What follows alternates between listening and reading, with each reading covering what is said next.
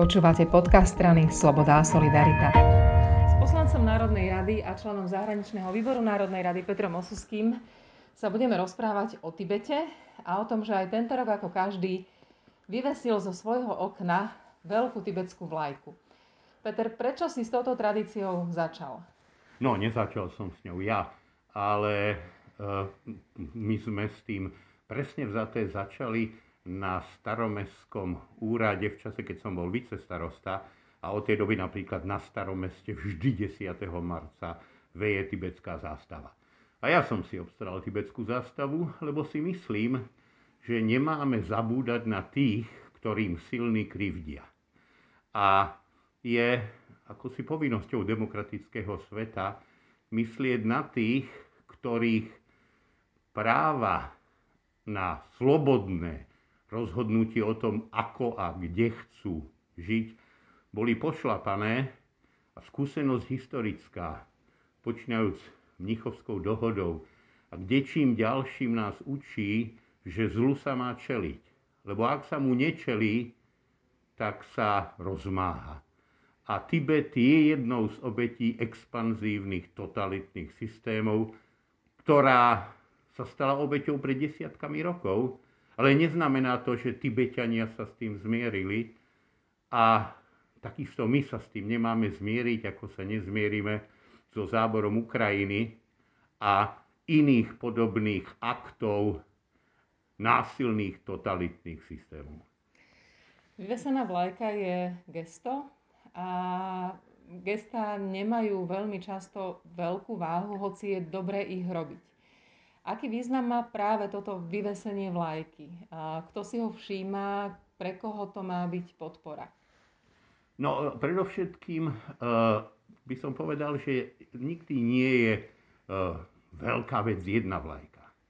Ale ak tých vlajek vlajú i dneska na Slovensku stovky a vlajú po celej Európe a po celom svete demokratickom, tak je zrejmé, že to nie je jedna vlajka. To znamená, že si to svet i plošnejšie ako jedno individuum pamätá. A samozrejme, keď majú ľudia na pamäti akty zloby, zlovôle, agresie, tak by mali v budúcnosti formovať svoje postoje k ich pachateľom tak, aby im nepodláhli. Aby im nehrali do karát. Aby nehrali s nimi partie tých totalitných systémov a mali neustále na pamäti obete tej totality. Čína je dnes veľký obchodný partner mnohých krajín, väčšiny krajín a preto aj uh, také tie reprezentácie a diplomácie nemôžu a ani nechcú byť príliš kritickí, príliš otvorení. A takáto vlajka asi čínskym predstaviteľom nehrá do karát a neladí.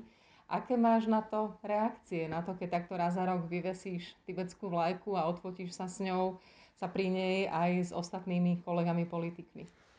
No, eh, čestne sa priznám, že ma názor kriminálnych režimov nezaujíma. Eh, ja rovnako v októbri spolu s priateľmi, členmi skupiny priateľstva s Tajvanom Stojíme pred Štefánikom vo foaje parlamentu so zástavou Čínskej republiky Tajván, Demokratickej Čínskej republiky, ktorá pre nás urobila napríklad v covidovej ére veľmi veľa dobrého, bezplatného a obetavého.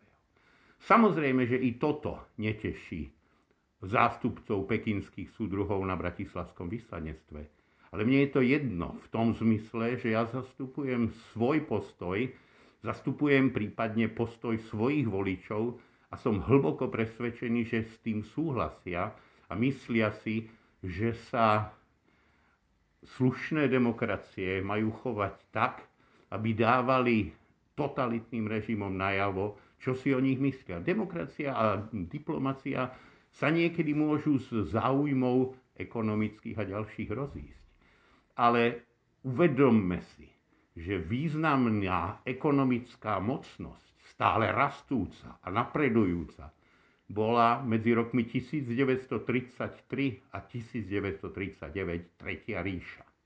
I tá vtedy poriadala olympijské hry práve tak ako Peking. aby ukázala svetu, že je tá najlepšia, najvyspelejšia, najdokonalejšia. A svet s ňou obchodoval.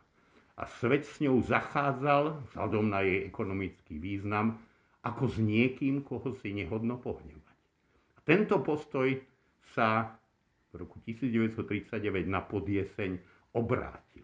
A potom horeli mestá a zabíjaní boli ľudia tých, ktorí sa chceli zmierovať so zlom. A to by malo byť pre nás poučením, lebo v tomto smere sa dejiny opakujú.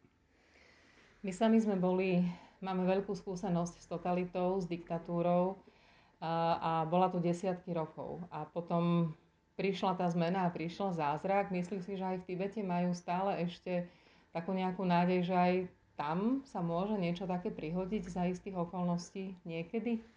No, samozrejme, uh, nie, že by žili v nádeji, že sa to stane zajtra. Ale ak existuje nádej, tak by pohasla vtedy, keby na nich demokratický svet definitívne zabudol, keby ich predal za svoje ekonomické záujmy, ktorými podotýkam, umožňuje pekinskému režimu prenikanie do demokratického sveta, pričom len hlupák nevidí, že hodnotový svet čínskej komunistickej strany je absolútne iný ako náš.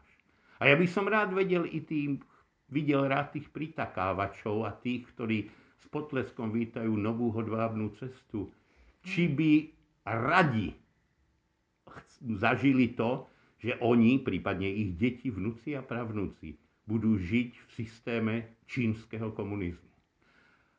A verím tomu, že keby sa na to pozreli takto, tak tak konať nebudú. Tak, nádej zomiera posledná. Ďakujem veľmi pekne. tak, tak. Ale my zabúdať nemáme. Lebo aj na nás nezabúdať.